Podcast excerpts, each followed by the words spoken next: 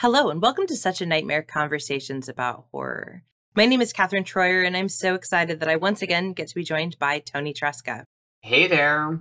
This is a podcast where the horrifically nerdy meets the terrifyingly academic, as we explore that fine line between the horrific and the horrible.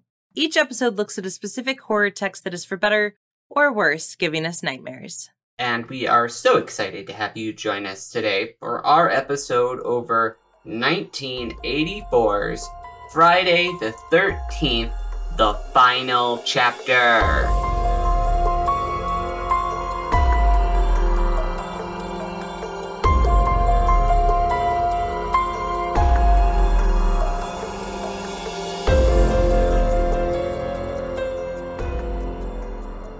Bum bum bum. I I really hate the naming scheme of the Friday the thirteenth films. It is so very confusing. Is it just the Friday the thirteenth films, or is it no, all of these producers it... who were just like, we're going to end it now, and then the studios yeah. were like, no, you're not. That's true. That's true. I, I guess it really is all of them. But I think this one is really just confusing me, because I feel like Like, what's number five called? Do you know? I, I don't, but I can so, so quickly Google it yes, to to, yes. to find the answer. Because because I know it's, I, I again, there is a fifth one. It's very confusing. It's called A New Beginning. So they're like the oh final gosh. chapter, okay. and then they're just like, I at least, I guess with this one, they at least acknowledge that it was over. And then they're like, we're going to, yes. it's it has to begin again. If it was the final chapter, this is the not final thing. Okay. Okay. I guess that does make sense. Something about these, this particular, I think it's also that like one, two, and three change in terms of like going from the numbers one, two, and three to Roman numerals. Like it's just, there's just no consistency, which I guess is, is more or less a statement that can be made about the franchise so far, right? Like this film feels very different and yet also very much the same as the first three films, right? Like it's just, every film seems to be expanding on this narrative of Jason and and this, and it, they all like begin by reminding us of where we've been so far with lots and lots of shots from the previous films. But at the same time, it just feels like each one's like, but let's see how we could have this be something that's completely unrelated to the plot of the first one. I mean, at least with at least with this one, there were a couple of interesting elements that were introduced, but. But but but before but before we get too far into this, yeah. I suppose I suppose I should take a stab at the plot. uh, for anyone who has not managed to plow their way through Friday the thirteenth, the final chapter. It is the fourth one, so we may be getting to a point where even fans of the franchise may not have seen this one yet. So this one is after obviously all of the Crystal Lake massacres. We find that Jason has been pronounced as dead, uh, and he's going to the morgue, where in this morgue some shenanigans happen, and he, it, Jason is magically revived, does some murder, and then continues on to the camp where he wants to continue slaughtering. Uh, but now this time, there when he gets back to the camp, it's not just teenagers. There's also a little a little boy there who who, who also likes to do some horror things. And so, ha- has Jason met his match? I we'll talk about it. Yes. So what I find very fascinating about this film is that the reception of it seems to be kind of all over the place. Like Rotten Tomatoes has it at twenty-two percent, mm-hmm. but IMDb has it at six out of ten, but eighty-four percent of Google users liked this movie. Like mm-hmm. those are some some vastly different. Yeah, this, the spread score, on this is, is pretty exceptional. Yeah, and I think it kind of reflects the fact that there's a, a lot for better and worse going on in this film, right? Because yeah. as you mentioned, this is the introduction of Tommy Jarvis, who we will see again in, in more oh, films. Yeah, yeah, he's some people will describe him as sort of like the nemesis of, of Jason. I don't know if, if I would use that word because I don't think Jason has the intelligence to have a nemesis. But Tommy Jor- Jarvis is perhaps the best part of this film in setting up some other things. And of course, Corey Feldman is is rather lovely. Mm-hmm. But There's a lot of different things in this film that make it kind of all over the place, right? So first we have the shenanigans yeah. that you mentioned. Which and uh, I thought were the best parts of the film, which I see you shaking your head. So I think so maybe some of them were. Perhaps you may. It seems like you maybe did not enjoy the morgue chaos. I, I enjoyed bits and pieces of it, but I want to start before the morgue. I want to start when I knew that this movie was going to be a bit of a wild ride. And that yeah. was when they are at the crime scene. So mm-hmm. we have a scene where police officers are not wearing gloves and yep. like picking up axe, the, the, the axe and like putting it in a plastic bag. And it's like, why? You've already contaminated it. We have yeah. the medics who are upset that not that everyone's dead, but they're like, man, some emergency this was. Yeah. And then we have. They're just this, so like, unimpressed yeah, by the, yeah. like, all of this blood and guts yeah. that are everywhere. Then we have this like moment where these two men gang up on this female paramedic mm-hmm. and who's ju- who seems to be new, and they're just like giving her these like little lady step back expressions. And then they wrap up a ten plus murder crime scene the same night that it happened, like in a couple of hours while it's still dark. Like case that's, closed. Yeah, that's when I knew that that it was going to be filled with gentle setting aside of anything that makes sense in terms of logic. Then we go to the morgue scene, right? Yeah.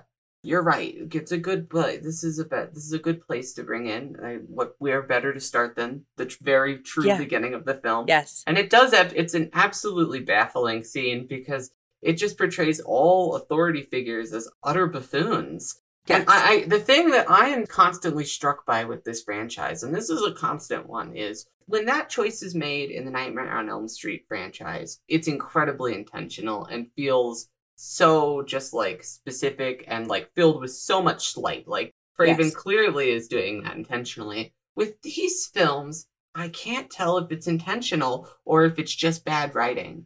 And I, but either way, I suppose they serve the same function. Yes. Yeah, that's a really good question. I don't think I I have a answer either, because in the first film, right, there's a very clear message that that perhaps it is ridiculous for us to put certain people, namely teenagers, in positions of authority. Over and, and other that children, message, yeah. right. And that message is explicitly clear. But there's just like a casual, like it, it's just easier for the story if it goes this way. And that opening scene would have also been not inexpensive. They're filming at night. They had a helicopter. They had multiple vehicles on hand. They had multiple actors. And like, I don't yeah. know why it couldn't have just started in the morgue. I mean, I guess it was because it was a pretty impressive way to start. I mean, I... I guess that's true. I was like, it was some pretty impressive camera work for nineteen eighty-four. I thought I was like... That's true. I thought that it did at least, like, for all the, like, weirdnesses of this movie and the, like, we're going to talk about the weirdnesses in the plot, but there's just so much behind-the-scenes drama with this film that you... I think maybe that's just what's also at play here, is there's, like... Because the producer of this film wanted this one to be the last because he felt that he wasn't getting enough respect for producing these slasher films. He was like, the studio doesn't respect me. And so I'm going to end this franchise right here, and I'm going to do it on this huge note. And he so he brought people back from the first one, like the makeup designer came back mm. from the first one because they were like, I want to help kill Jason. It's important mm. to me that I be a part of this. And so it's a mixture of people who are there for, like, some personal petty reasons, some, like, incredibly sentimental reasons, and just, like, all other types of reasons that must, intentions that are involved. Like, I've heard about you, we'll talk more about this on our uh, spooky scrap, but there's all sorts of chaos and sh- terribleness that went on with the director and the actors in this production, too. So it's just a interesting production and an interesting way into this movie. It really, really is. And I didn't know that the producer felt that his reputation was on the line. Uh, that's very interesting. That I think that does explain a lot of it, though. And I think where I begin to, to be less impressed with the shenanigans is why? Why is she taking the time to acknowledge? Is it Axel? Is that his name? Sure. No, the, the, you're talking about the the, doc, yes, the terrible doctor, the, right? Right, right. The the pathologist. Yeah. So the nurse should just, like, he's gross. And I, I think I'm increasingly losing the strength to handle Hollywood's continued narrative about how beautiful, lovely women always end up with slobby, gross men. And and I'm just kind of like tired of that as a narrative that we put out there. And so I can't put up with that part of the shenanigans. I was there for the death and killing, of course. I was even there for him being gross and sort of like creepy. I just wasn't there for her being into it. See, I think that's the thing. I, I mean, I agree with everything you're saying. But this is yet another point where I just was left baffled and kind of intrigued and perplexed at the same time, because I'm like, it kind of feels like, it kind of feels intentional. Like, this guy is so awful and so terrible. And like, this behavior is so clearly just like unacceptable. And then they're both punished and murdered for it. And they, and we're shown that this is not a healthy thing that will last. That it al- almost has me being like, is this a really incredible satire that this that these filmmakers are doing here? And because the morgue scene is filled with a lot of like really funny moments, and the deaths yes. in this one are really, I think, some of the funniest and best executed, pun intended, of of the film. And I would say, along with like, it goes like with the axe throwing moments or the spear from the pre- some of the previous, and it's right, up right. there with some of the other high points from the franchise, I would say. So it almost makes me real. This the opening of this movie almost made me think this film knew what it was doing, but I you, you can tell there's a but because it keeps yeah. going. And I think I think that question of the but then makes me wonder, like, was it doing some of these things intentional? Because if it wasn't, it's super super lazy writing. If it was, it's intriguing, but it's not it's not perfect writing, right? And and either.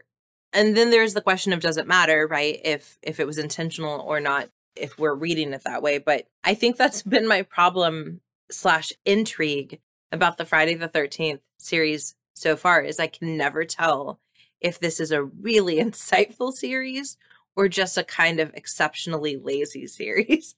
And I'm I go back and forth at any one time. So one of the things that I, I think is intriguing about this film, and this will set us up for our scholarship, is the presence of the Jarvis family and and contrasting them with the traditional group of teenagers that all seem to have enough money to afford to get a cabin in the woods, which mm-hmm. I guess it was just different times, but I feel like that was never something I could afford to do when I was a teenager. But we have the teenagers who are doing everything we have been taught is wrong, right? Uh, skinny dipping, drugs, casual right. sex, like, and very casuals, and like partners are sort of changing around. You know, we have pornography or the like stag films, right? That that Teddy's watching. Right. We have it like like everything, right? Everything that they could possibly do that makes them bad is being done on this weekend of, of debauchery. And then we have the Jarvis family, which is like the most wholesome family that you could possibly get. We've got Trish and Tommy and their their doggo Gordon. It, yeah, is. And like the only quote scandal in the family is that the parents are separated, right? But like Missus Jarvis is loving. There's that scene where they like make a, a Tommy sandwich, right? Um, right? And they just are like hugging him.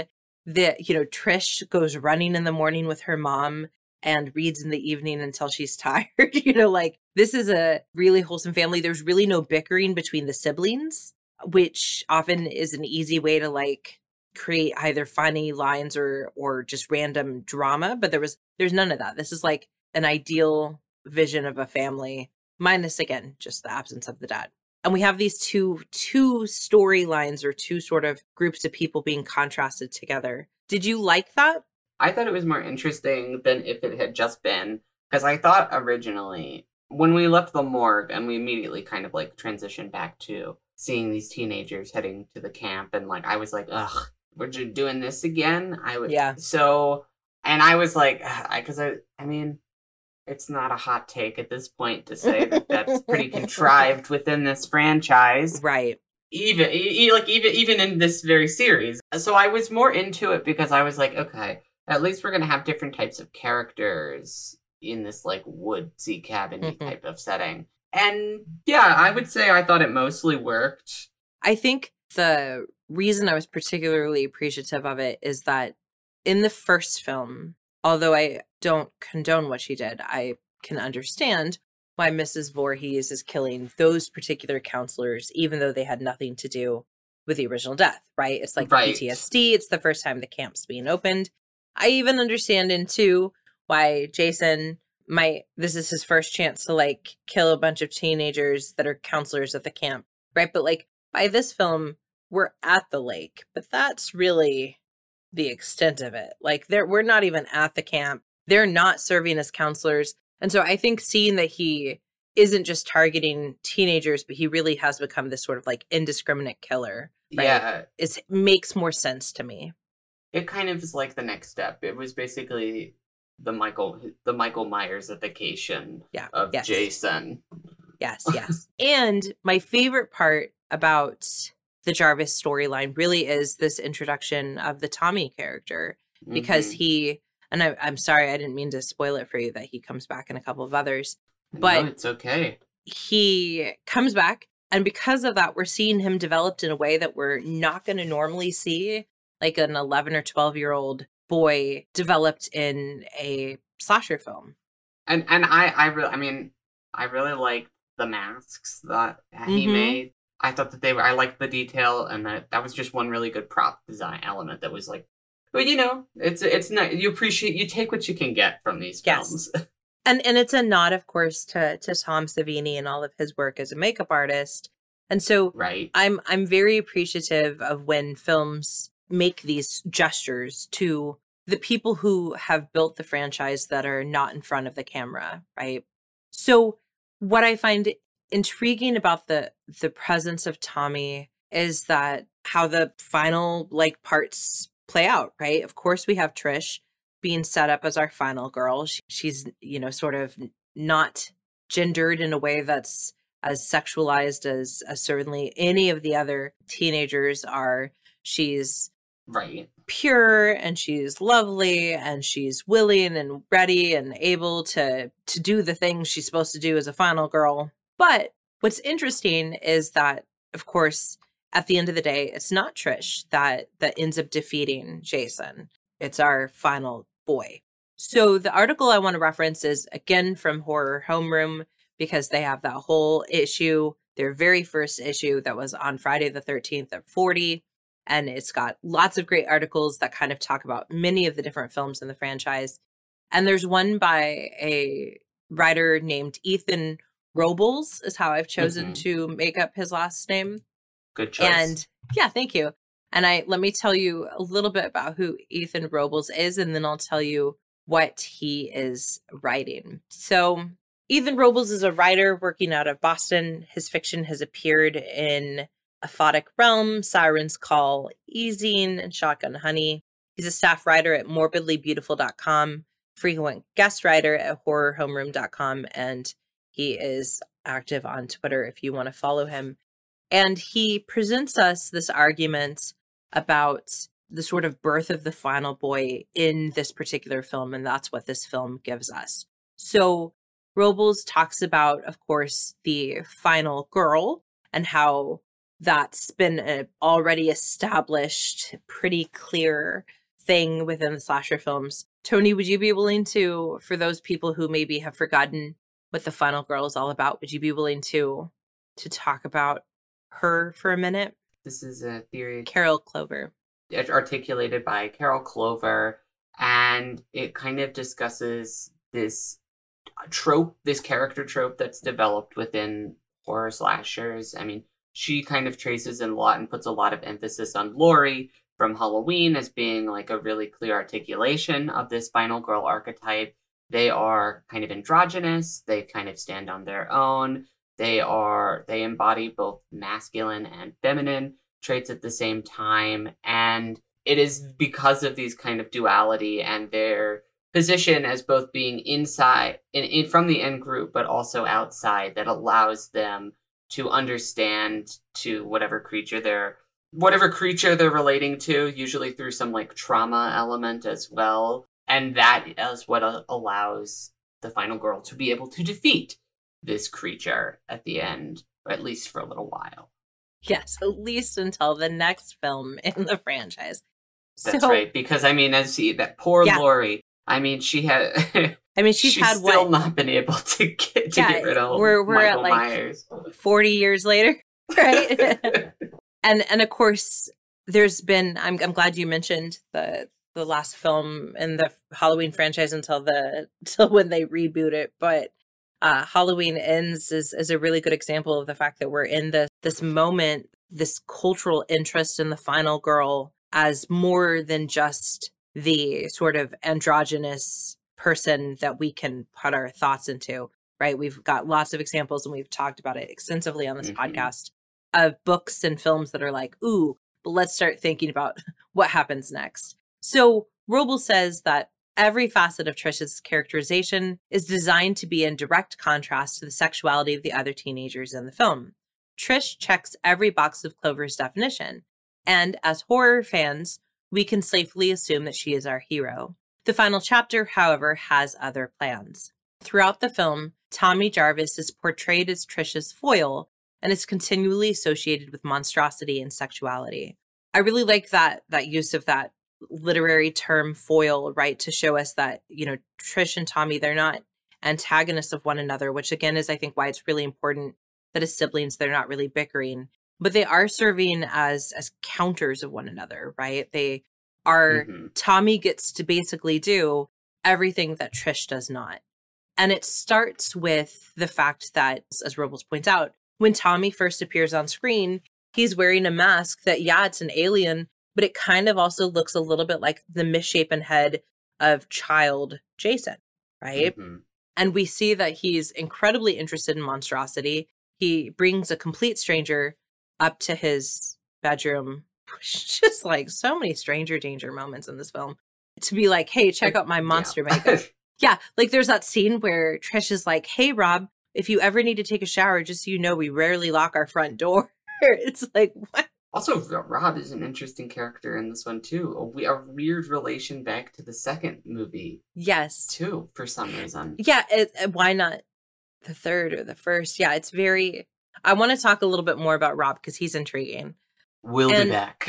We'll, we'll be back. So Robles is ta- talks about the fact that, you know, he says the final chapter is near comical in its brimming sexuality. And Tommy, a twelve-year-old boy, is no exception. So, of course, we get to see him being very excited by the nakedness of the teenagers that are across the, the window from him. Um, of course. In, in a scene that actually, like, lasts way longer than I felt comfortable watching a twelve-year-old being a voyeur. But, you know, that's where it's at. And ultimately, what Robles' argument is, is that when he, when Tommy transforms literally into resembling a young Jason, what ends up happening is, is that both the final girl and the final boy are chased, they're hunted, they both face violence, they both live through the massacre. But this is Robles' argument. Tommy differs, however, because he literally becomes the monster. Throughout the film, he is allowed to indulge in practices in an attraction to both sexuality and monstrosity that would have spelled doom for a final girl. By the end, Tommy not only looks like the killer, but he also becomes one. And of course, he refers to that final stare, which would have been an interesting place to end the franchise, right? With us wondering whether or not Tommy was going to become a future final boy. But of course, heaven forbid that a franchise end. And and then he says, Robles says that that what's important about the presence of the final boy is that we're going to see this taken further in Nightmare on Elm Street two, Freddy's Revenge, where we have a final boy struggling with homosexuality, and Halloween, The Curse of Michael Myers, which returns little Tommy Doyle to the Halloween franchise. And so Tommy Jarvis serves as our sort of prototype of the final boy that we're going to get in other films that he doesn't mention this, but but Evil Dead as well, right? I was about to say, I was like, I guess this argument does not include Ash, even though he would, this that would have come out before. We've talked about the fact that, that Ash is sort of a final guy. I don't know if it's maybe the age difference that's important here because he is a college student, whereas all of the ones that, that Robles mentions are younger, right? They they really are more final boys than final it's guys. True. Tommy is different, though, than that other character that gets mentioned in Nightmare on Elm Street two because of his child status. So I almost wonder if he's like kind of fundamentally a different archetype, like of this final child, rather than, and there's like the, there are clear age delineages, at least within the mm-hmm. trope. Yeah, there there is something I think to be said about the fact that like there's that really gross phrase that's like boys will be boys, right? And and there's an element in here which this is really about like the construction of masculinity and where it begins, right? Like the fact that it can begin yes. in this place of monstrosity and sexuality, and that at that, a young age. Yes. Whereas I think the final guy motif that gets explored in Evil Dead and Nightmare two is more about like the performance and maintenance of masculinity. Yes. And like this kind of like what happens if you can't uphold that, and like how are you punished, or how do you have to conform or change? What are, and whereas this is about like how, where does that begin, where does that construction start? Yeah. So I think it is different, but it's an interesting thing I think to relate back to the larger and trope. It's, and it's interesting that Robles mentions Halloween, The Curse of Michael Myers, whichever number that one is, because it's a return of Tommy Doyle to the franchise after having survived, right? Watching his babysitter have to like save him and all that good stuff. So there's a difference there, right, between most final girls and certainly uh, Tommy as final boy, in that most final girls don't start born in trauma. Or maybe I should say that the narrative doesn't start that way. And so I don't know if you can have someone that's a final girl that has already been in trauma. Like you can, but it just changes things. I, that's my point, is that I think Robles has some interesting examples, but you've made a really convincing case for why perhaps this needs a little further unpacking. And I really liked your idea about the the sort of performative nature in Nightmare two and in Evil Dead that is certainly not present, right, for Tommy. Uh, no, I don't, because I don't think we're supposed to not believe Tommy's like budding masculinity. I yeah. think if I think, if anything, it is kind of particularly given the, like, intense levels of violence that he commits against another yes. human being. At the end, it is something to be at least pondered in horror, and, like, if not hor- directly horrified, at least being like, wow. Yes. I guess anyone's capable of this when you embody that. I think what will be interesting is to see, because we've reached already the, the all of the Friday the thirteenth that I've seen in their completion, except for some of the like weird ones at the very end.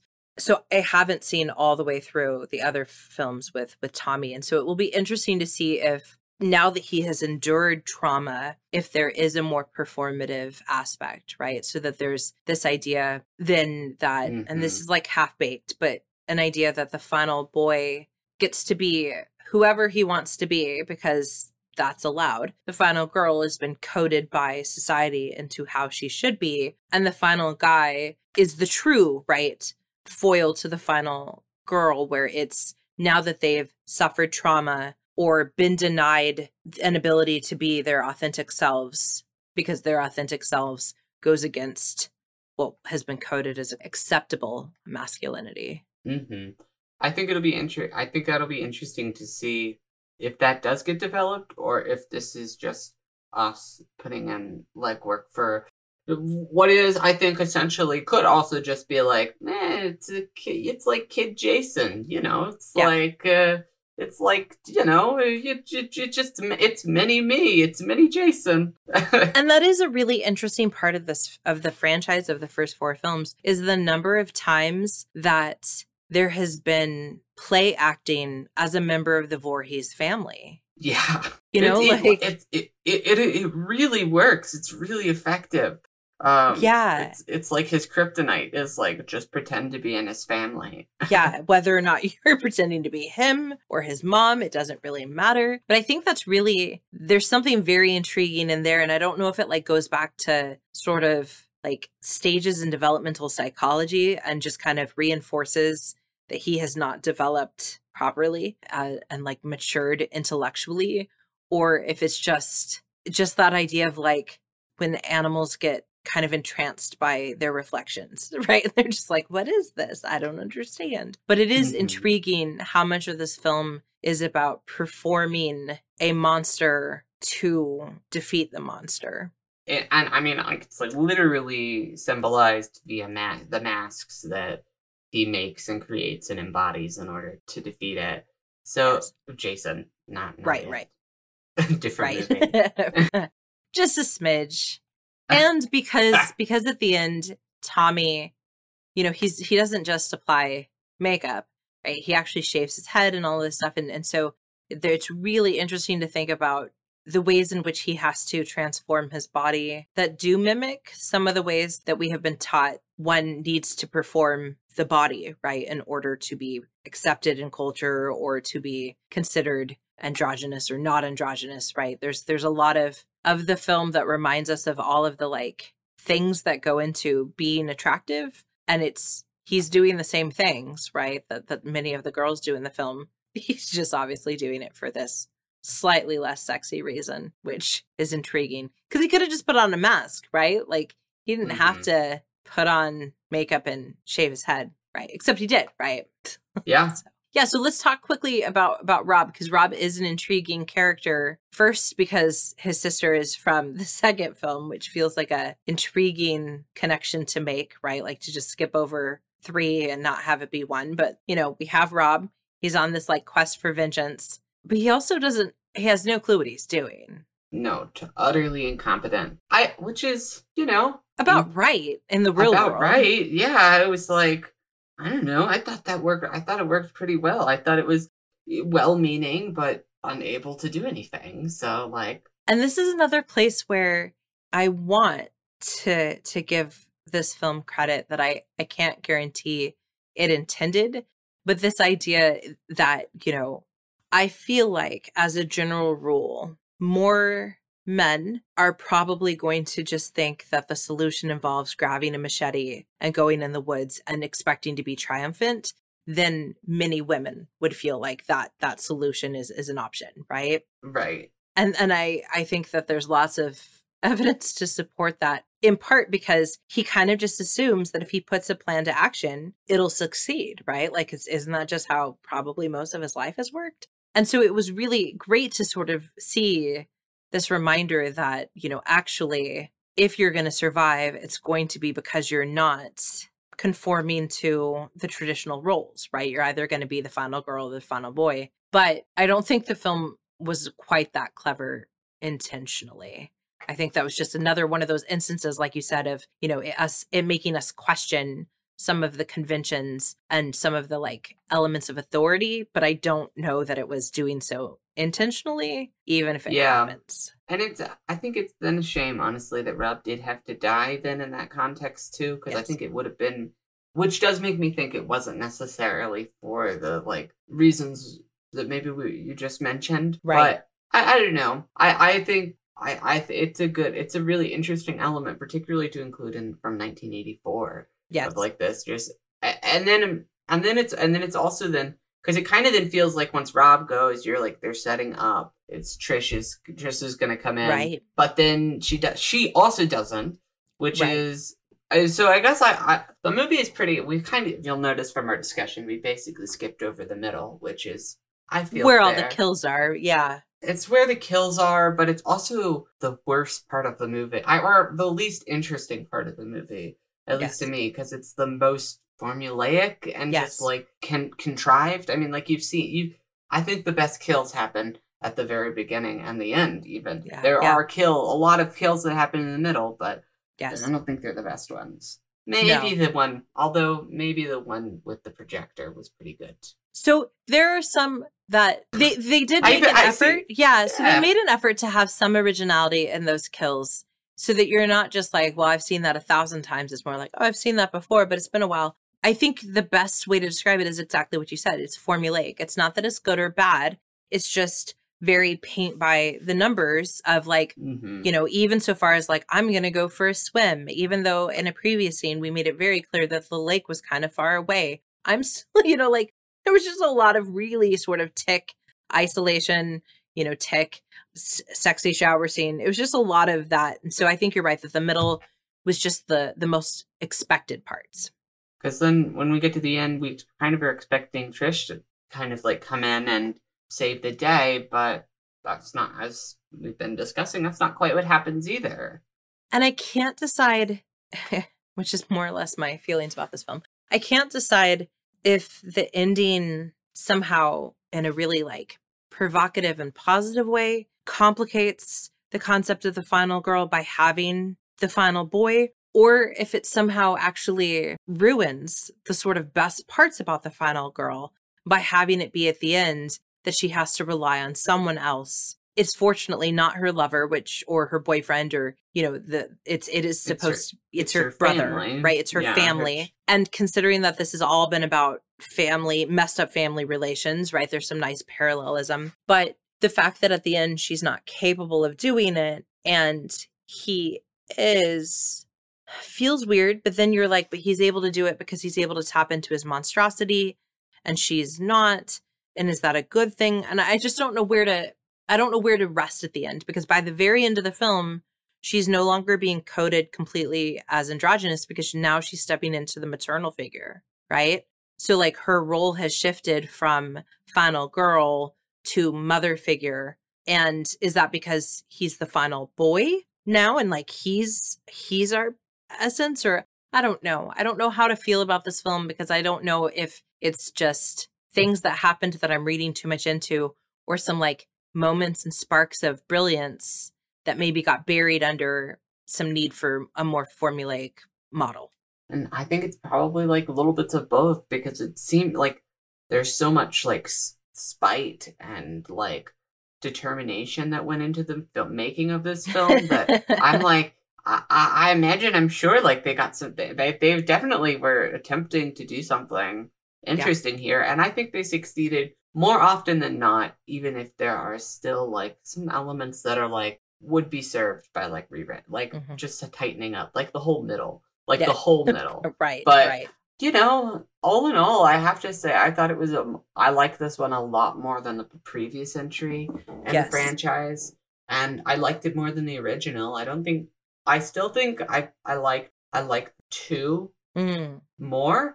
Just because two is a little bit more ambitious and a little bit more concise, I think, and and a little bit more fun overall. But this one might be the most interesting one they've done so far, just because of how many like subversions it does. Even if like some of its subversions, like at the very end with like Trisha being subverted by Tommy, kind yeah. of like complicates the previous stuff yeah. and setup. It's still interesting. Like I'm like, that's still more interesting than most slashers. Yes. And and Robles kind of ends his argument by saying Tommy's engagement with monstrosity and his burgeoning sexuality feel, quote, normal because viewers expect masculine subjects to be interested in monster movies and women's bodies. However, one of the things that, that we can ask ourselves to consider is that these are also the things that allow him to literally be able to turn into a monster. Yes, he manages to save the day, but we have to ask ourselves mm-hmm. if he is that easily able to, to step into his monstrosity, and we've coded that as a normal sort of like behaviors, right? There, there is this question of, of whether or not we should be asking ourselves if we, society, right, create our killers, because that final stare, right, of Tommy just sort of staring at the, the camera with, with that dead gaze, I'm not sure we're supposed to feel comfortable or happy with how it ends in a way that sometimes we do when it's the final girl, right? Even when she's covered in blood, we're like, but yay, you made it out. This one feels more like this is the beginning of, of a broken person. And I don't know if we feel that way more because of the camera work or because he's, he's a kid or because he's male, but that is an interesting way to have potentially ended at least this cycle of, of Friday the thirteenth. Yeah. I, I I think so too. I think that like if they had if producers had gotten their wish and like this had been the last one, like I think this would have been a pretty strong one to end on. I I or at least a, an interesting film to end on in, in the franchise. It's certainly more interesting than Nightmare on Elm Street's attempt at their final chapter from our last franchise watch along. So I you know, I'll take that.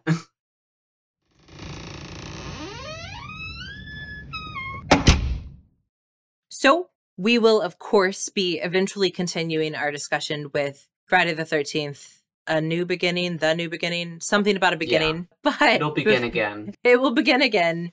Before we get there, though, we're going to, as we do, rotate to another film. And we're going to do another sort of like mini arc, if you will, that's looking at a story that has been revamped uh, multiple times over. Tony, what is our next episode going to be on?